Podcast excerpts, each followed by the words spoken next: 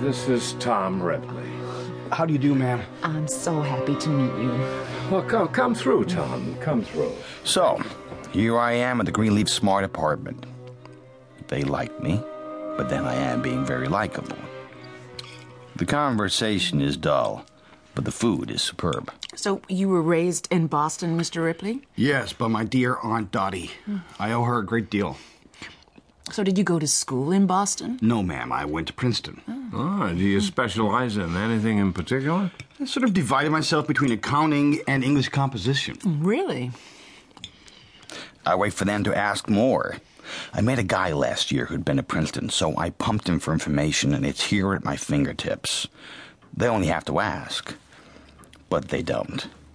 Instead, they show me photos of Dickie. And here he is taking his first step. And, uh, oh my. Here he is dressed as the blue boy. the blue boy. He hates that picture. this is his first day at school. Richard only gets interesting when he got to be 16 or so. But even then, always the same bright, naive smile. Either Richard is not very intelligent, or he loves to be photographed. I wonder whether you'd do me a special favor, Tom.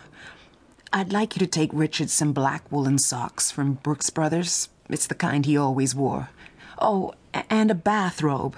He's asked for one. Any particular color? No, you choose. Oh. Oh. Uh, I haven't gotten round to pasting these in yet. These are all from Europe.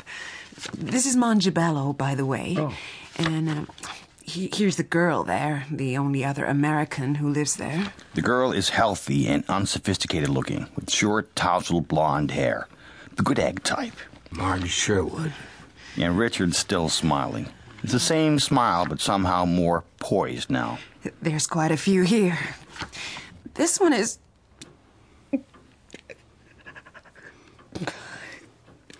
I'm sorry.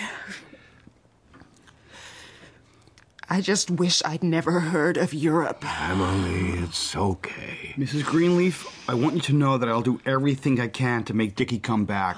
Oh, bless you, Tom. Bless you.